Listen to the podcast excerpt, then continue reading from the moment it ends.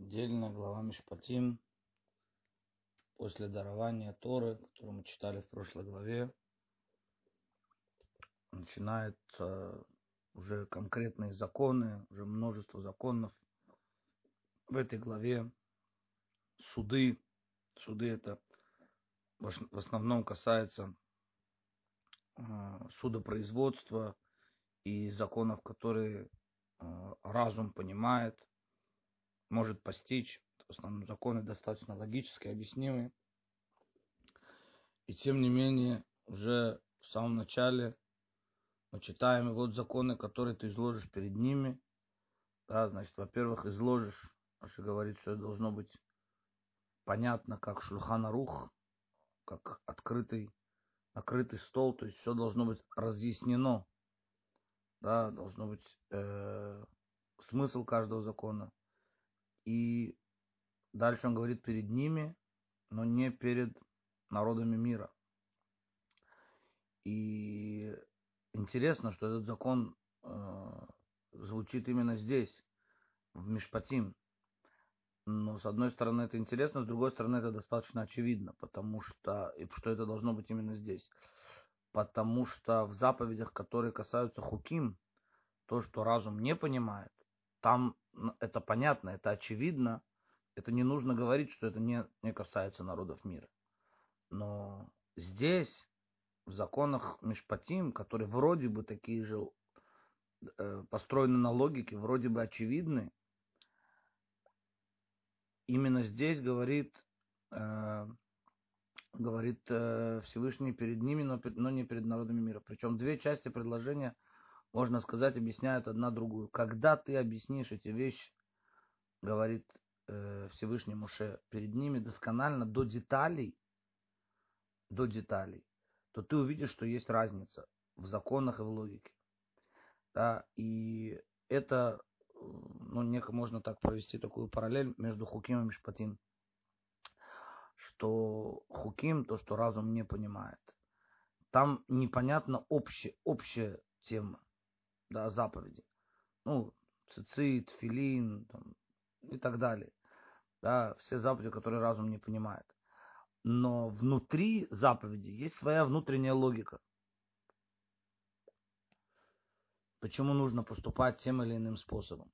Да, то есть, когда человек принимает э, как аксиому, как данность некий хок, внутри этого есть своя э, логика и свое построение, да, почему тогда должно быть. Межпотим картина обратная. Общая тема, она понятна, она очевидна, там, почитание родителей, законы судопроизводства. Но наоборот, когда э, ты входишь в детали, когда ты входишь Ташер Тасимбифнеем, когда ты, который ты разъяснишь им, который ты изложишь перед ними как накрытый стол, то есть детали законов, ты увидишь, что есть разница между законами э, Торы и законами народов мира. То есть вот такая вот параллель интересная между Хуким и Шпатим. То есть на самом деле источник всего, конечно, это э, источник всего это приказ Всевышнего. И Мишпатим, вещи, которые э, заповеди, которые разум понимает, тоже нужно исполнять не потому, что э, не, не потому, что разум их понимает, а потому, что это приказ Всевышнего. Кроме этого, должно быть и понимание разума еще. Да, кроме этого, это, это правильно и хорошо, когда человек еще и понимает, а потому что это тоже часть закона. Да, то есть есть заповедь, там, не знаю, не убей или почитание отца и матери. Источник этого должен быть приказ Всевышнего. И поэтому глава Мишпатим сказано сразу после дарования Торы. Это заповедь Синая. Это не какие-то законы абстрактные, э, то есть наоборот, э, те, те, которые разум понимает, и ты это исполняешь, потому что разум понимает. Подобно этому э, говорят комментаторы, что перки, а вот высказывания мудрецов начинаются с э, первой Мишна в трактате Авод, но звучит, как Моше получил Тору Сина и передал Йошуа, Йошуа старейшинам, старейшинам пророкам, пророки мужам Великого Собрания. Да, и это вроде странное начало, потому что вот эту передачу цепочки традиций, цепочку передачи традиций, да, это нужно было поставить в первой Мишне, в трактате Брахот, как, как преддверие ко всей устной Торе. Почему ее ставят в трактате Авод? Посреди трактата Авод находится в разделе Незикин, ущербов, посреди э, Мишнайот. И объясняют, что именно трактат Авод, то есть кто читал трактат Авод, он знает, что там такие высказывания достаточно общего порядка, да, о служении Всевышнему, об исправлении моральных качеств. Им могло бы показаться, что это такая человеческая мудрость. Да, как есть там высказывания всяких восточных мудрецов или философов и так далее.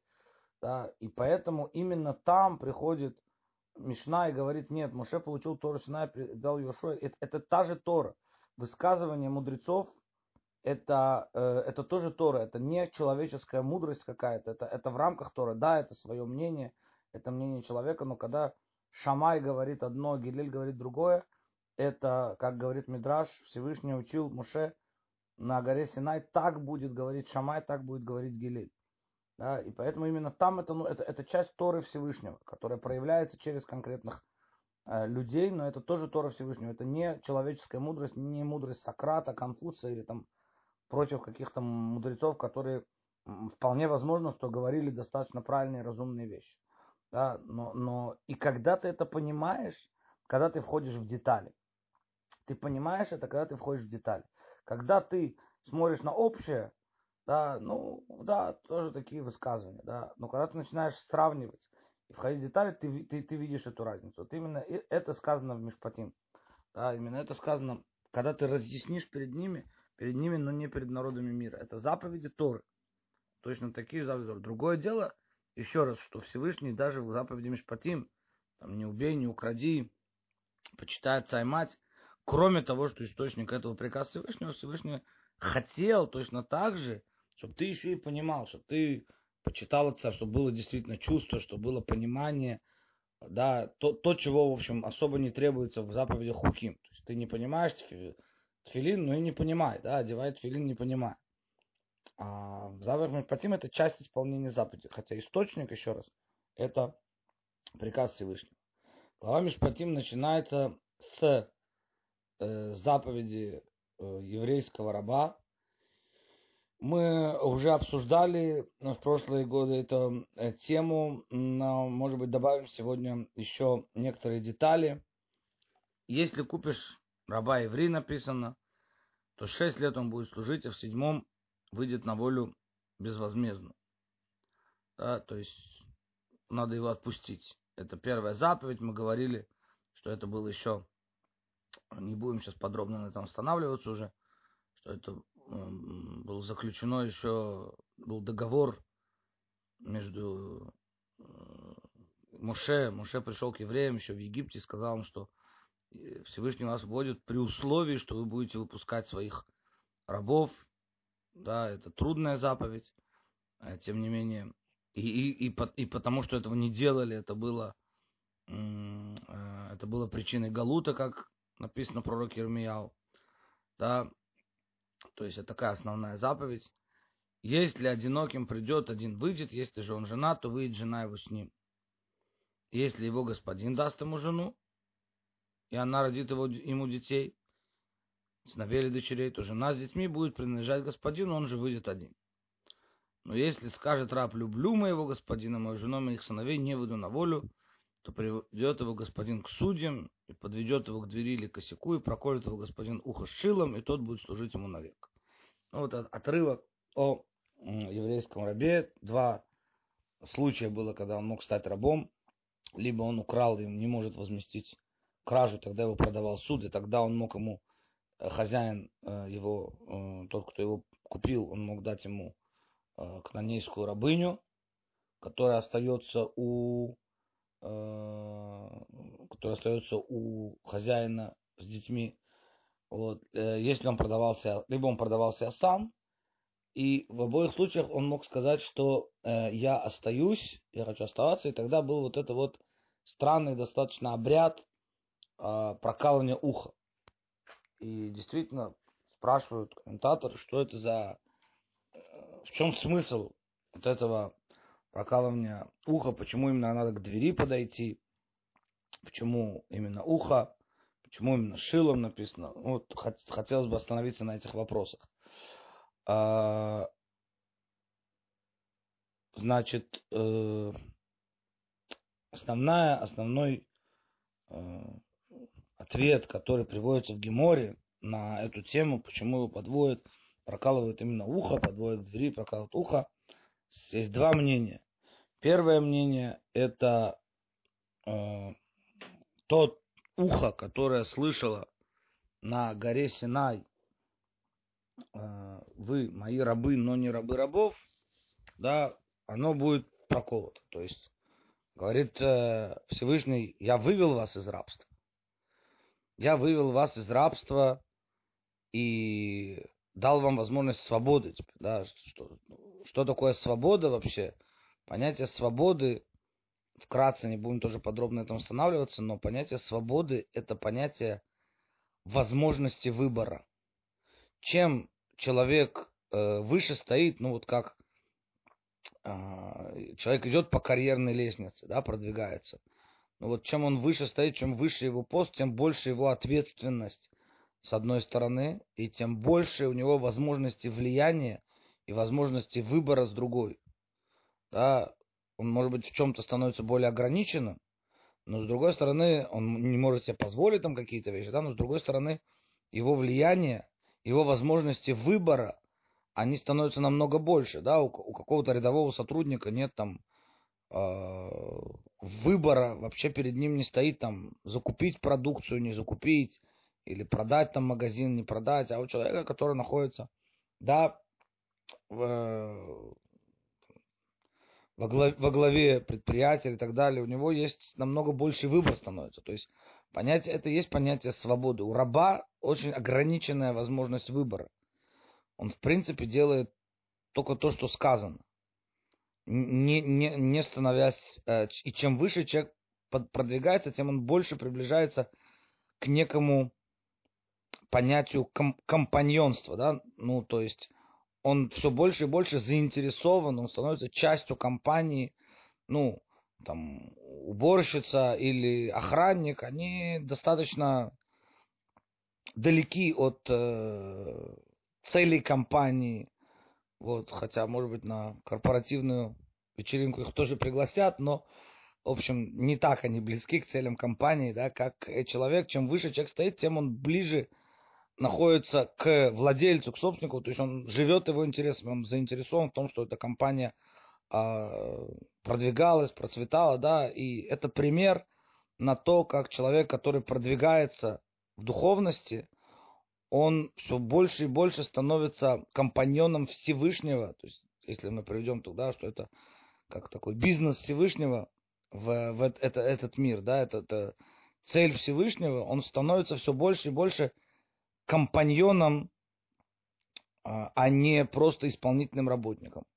Да, а раб, он отказывается от этого выбора. Это, это один взгляд, да. Ну, есть, есть и другой взгляд, есть взгляд более позитивный, мы еще упомянем его на понятие раба. Но простой такой взгляд, конечно, что это вещь негативная, да, хотя мы поговорим об, об источнике этого потом. А источник он всегда чистый, а, более духовный. Но, во всяком случае, по, по простому смыслу, по пшату, это вещь негативная, и э, Всевышний вывел нас из рабства, да, из дома рабства. Как мы говорили, что есть раб, который готов э, выйти на свободу, а есть тот, для кого рабство это дом. Да, и человек, который себя э, опять загоняет в это рабство, мало того, что он себя продал, а потом он еще и хочет остаться, то есть опять он, он выходит вот в это вот э, постоянное рабство, в дом рабства. Хотя, хотя полностью, конечно, оно уже невозможно, потому что в Йовель в 50-й год должны выйти все.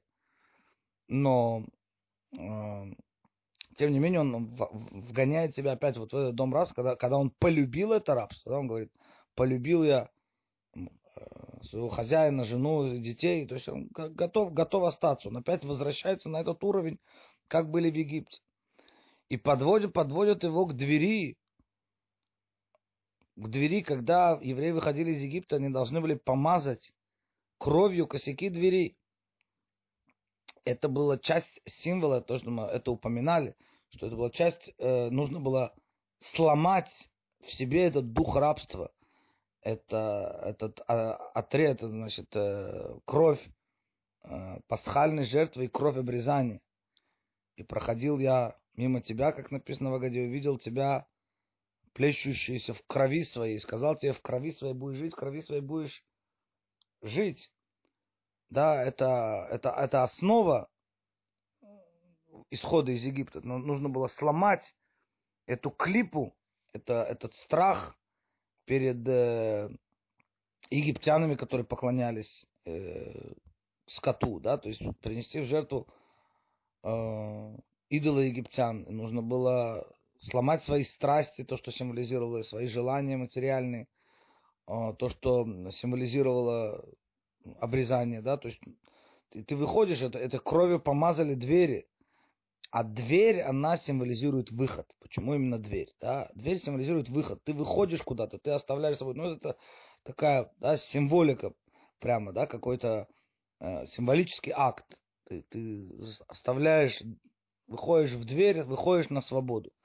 И тут, когда он хочет остаться и э, возвращается, то ухо, которое слышало, э, значит, на горе Синай, вы мои рабы. То есть Всевышний взял Э, дал свободу, истинная свобода, приблизиться к понятию рабства Всевышнего. То есть есть, есть раб в позитиве, это да, то, что мы говорим уже. Это еще упомянем. Вот. А он себя идет и возвращается в это рабство, которое было когда-то, то есть уходит от свободы, уходит от ответственности, уходит от выбора. А, вот его ухо будет проколото. А второе, и, и это достаточно понятно. Да? Второе мнение из того, что он украл. То есть это речь идет там о там, том, кто э, значит, э, украл, не может э, вернуть, его продали в рабство. То есть он слышал, не укради, и э, пошел, э, пошел и украл, значит, это ухо будет проколото. Ну, естественно, возникает вопрос, почему тогда не сразу и почему это э, не касается тогда всех заповедей, всех заповедей э, Торы. То есть любая заповедь тогда, можно было тогда так сказать про любую заповедь. Ухо, которое слышало на горе Синай не прелюбодействует, будет проколото. Ухо, которое слышало, э, почитая отца и мать свою, не выполнил, будет проколото. То есть почему это касается именно заповеди «не укради»? Ну, есть те, которые говорят, что Э, не укради, есть такое объяснение. Это тоже на самом деле некий корень всех заповедей. Вот это интересное, а, интересное мнение. Почему? Э, есть, которые даже говорят, что это, это основа, вот главная претензия в грехе Адама, одно из мнений было. Да, то есть он взял то, что ему не полагается. Он украл. Тебе сказали, ты можешь пользоваться всем миром все деревья твои, весь мир твой. Одно тебе нельзя, то есть одно не твое. И эта мысль, что есть какая-то вещь, которая не его, это, это, это то, что ограничивало эго. Это то, что ограничивало эго Адама, которое, э, в принципе, готово распространиться на все. То есть человек хочет приобрести себе все в потенциале. Да, вот, э, как мы говорили, э, последняя заповедь, там, не возжелай имущество жены, э, раба, осла и так далее. То есть человек, он хочет получить эго, да, в своем корне, в потенциале хочет получить и владеть всем. Глаз ненасытный. И вот этого качества, э, эта заповедь не укради. Не укради, человек, не посягай да, на то, что не твое в этом мире. То есть не прелюбодействуй, это производное от «не укради». Ты, ты посягаешь на то, что не твое. Было такое объяснение, да, как, как можно не возжелать, как можно приказать не возжелать. Но, как говорит э, Эвенезра, то есть человек хочет, там, не знаю, поехать э, куда-то в отпуск отдыхать. Нормально он сидит, мечтает, как он поедет, там, не знаю, на Багамские острова будет там отдыхать. Но у человека нет желания полетать на Луну, ходить по Луне. Он сидит, не сидит и не мечтает. Почему? Потому что это настолько невозможно, что это исключено из его поля зрения, из его горизонта, из его разума это исключено. А раз это исключено из его разума, то нет желания. Говорит Авенезер, если у тебя будет понимание, у человека будет понимание, что чужая жена, чужое имущество, это, это луна, да, это, это невозможно, в принципе, это, тогда не будет и желания. Да, то есть это все корень, это все производное от не укради. И когда э, есть вот это вот Поэтому, ну, то же самое, не убей, он посягает на чужую жизнь, он украл чужую жизнь. И так далее, и так далее, и так далее. Да? То есть все, в принципе, ну, есть такое объяснение, что все заповеди можно свести к не укради. И вот это поэтому тоже такая базовая заповедь. И, значит, подводят его, да, кстати, то, что написано в Торе, что прокалывают ухо шилом, это тоже написано. Тос вот говорят, что шило на иврите марце, а гематрия слова марце это 400 что намекает на 400 лет рабства.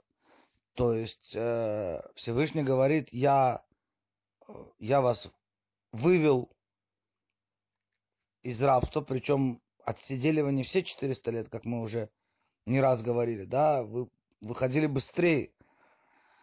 Вот, и то, что ты хочешь опять остаться, то есть это тоже намек на вот это вот э, э, шило, то, что ты не, пони, не понимаешь, не углубился в это понимание. Почему это именно ухо? Вот, потому что ухо символизирует э, то, что, то, что человек слышит, да, это, это называется идбунут, размышление. То есть глаз, он более э, пассивен, он воспринимает информацию, ну, человек видит и видит, да, то, что видел, а он, он, он, он хватает общую картину целиком потом начинает э, в детали входить. Ухо сначала слышит слово, потом еще слово, еще слово, из этого, из, от, от частности к общему. То есть ухо символизирует размышление. Вот именно эти детали, то, что мы говорим. Если ты входишь в детали, ты должен был рассматривать, что с одной стороны было сказано 400 лет, но с другой стороны вы не отсидели все 400 лет. Всевышний поспешил вас вывести на свободу, чтобы вы не остались вечно рабами. То есть человеку не хватает размышления в этой жизни. Вот здесь а, есть такое вот э, объяснение, а, мы добавим, и это свяжет нас э, интересным образом и э, с концом главы. В конце главы описывается тот союз, возвращается описание того союза, который был заключен между а, евреями Всевышним, и описывается, как евреи сказали на Асеве. Да, будем делать и будем э, понимать, будем слушать, то есть имеется в виду понимать. А, это то, то, с чего мы начали, что первично действие, но потом нужно и понимание. Это все относится именно к теме Мишпатин. Да, что там, ну, к Хухим это тоже относится, потому что нужно понимание и там, но в основном это относится к Мишпатин, что там, там понимание необходимо, там чувство необходимо. И, и вот, возвращаясь к теме раба, у раба есть только насы. Он не хочет литбунен, он не хочет размышлять, он не хочет расти, он хочет остаться в своем рабстве. То есть ухо, почему говорится на горе Синай? Мы знаем известный мидраж, почему Тора была дана на горе Синай. Потому что гора Синай самая скромная гора, самая невысокая гора. Есть много вопросов на этот мидраж, но один из вопросов это, если ты хочешь подчеркнуть скромность, зачем вообще нужна гора? Дай Тору на равнине или в каком-нибудь ущелье. Но ответ, что вот в этом парадоксе и нужно жить. Да? То есть, с одной стороны, Всевышний хочет, чтобы ты рос, чтобы была гора, чтобы ты поднимался.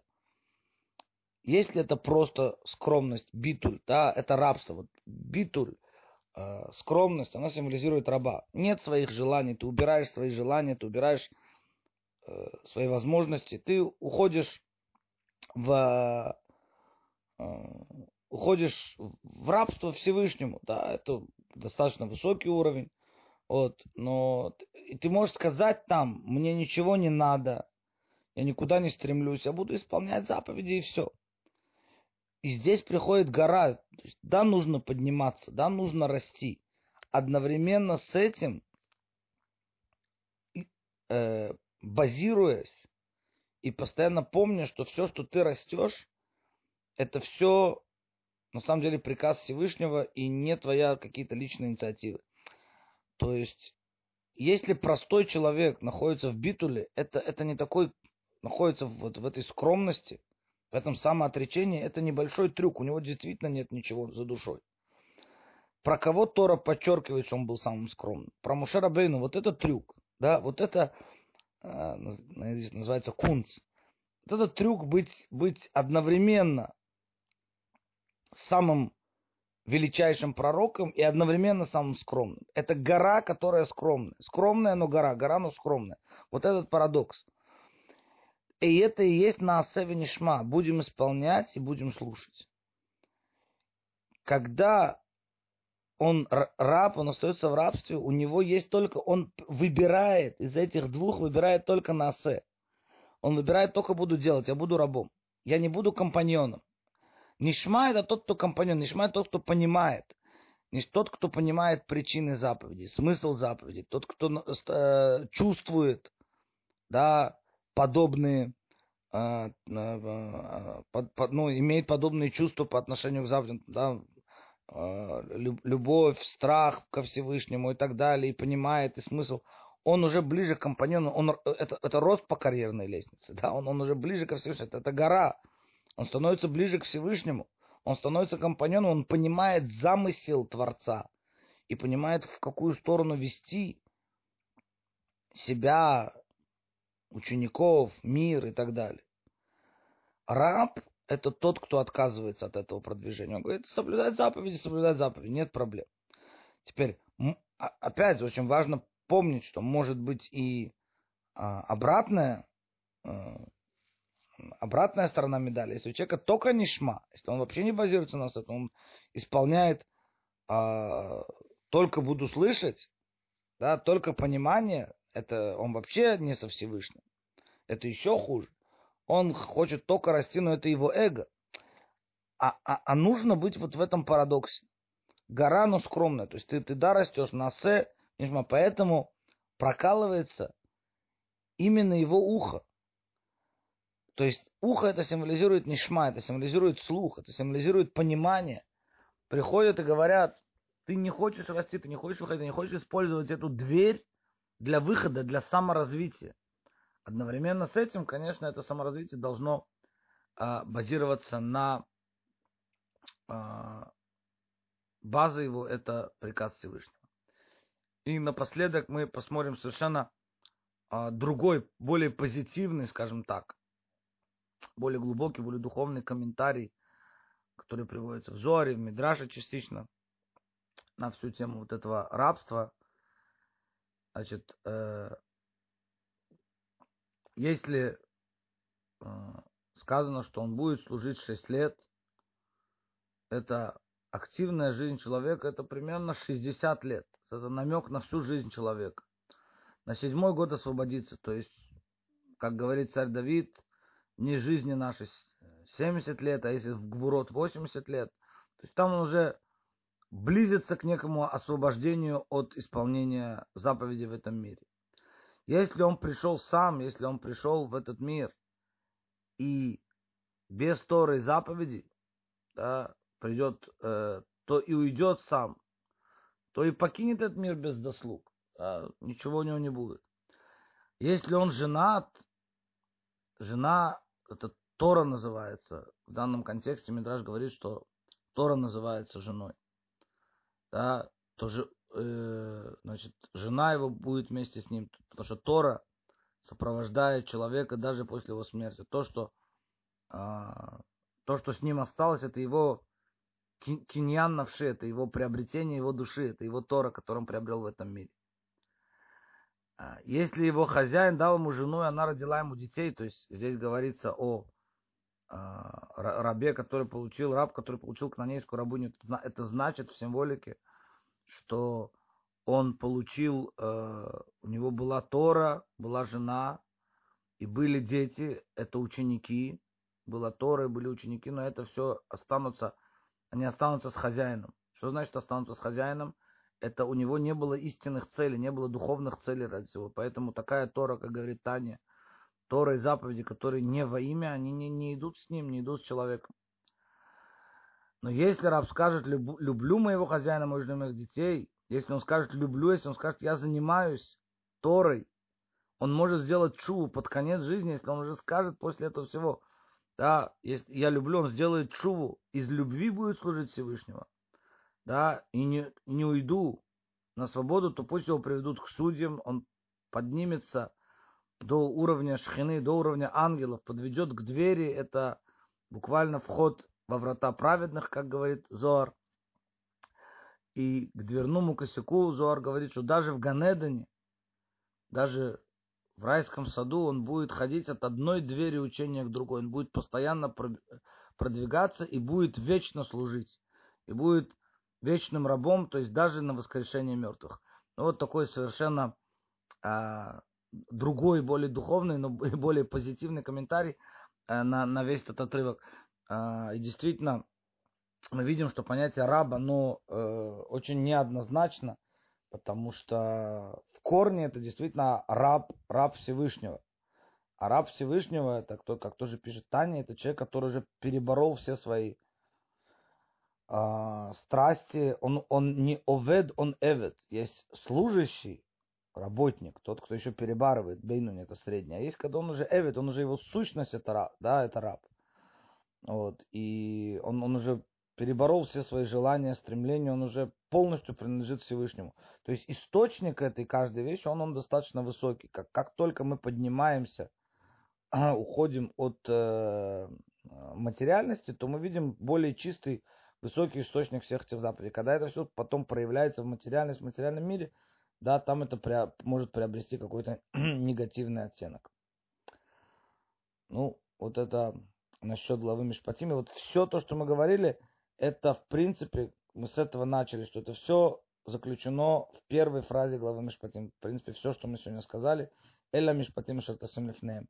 Вот суды, которые ты разъясни перед ними. Разъясни перед ними, перед ними, но не перед народами мира. Разъясни. Когда ты доходишь до деталей, ты понимаешь, что это все источник, и Мишпатим тоже источник, и а, когда ты доходишь до размышления, ты понимаешь, что источник всего это приказ Ашем а не... Это то, что тебя отличает от народов мира, которые их, э, их суды, даже если они... Это только логика. Это не суд, это не э, э, приказ Ашема, это, это не Тора, это просто логика. Как сказано, хохма им тамин, мудрость у народов мира верь. Тору у народов мира не верь. Да, вот это вот возможность соединять Мишпатим, суды, то, что разум понимает, с приказом Всевышнего, вот эта вся тема проявляется а, и в теме а, раба, который не хочет продвигаться, который остается только на уровне битуль, и поэтому его а, ухо прокалывается, ему не хватает ни шма. Это связывает нас и, и начало, и конец главы, они, получаются, говорят об одном и том же. Сегодня все. Спасибо за внимание. Всего доброго.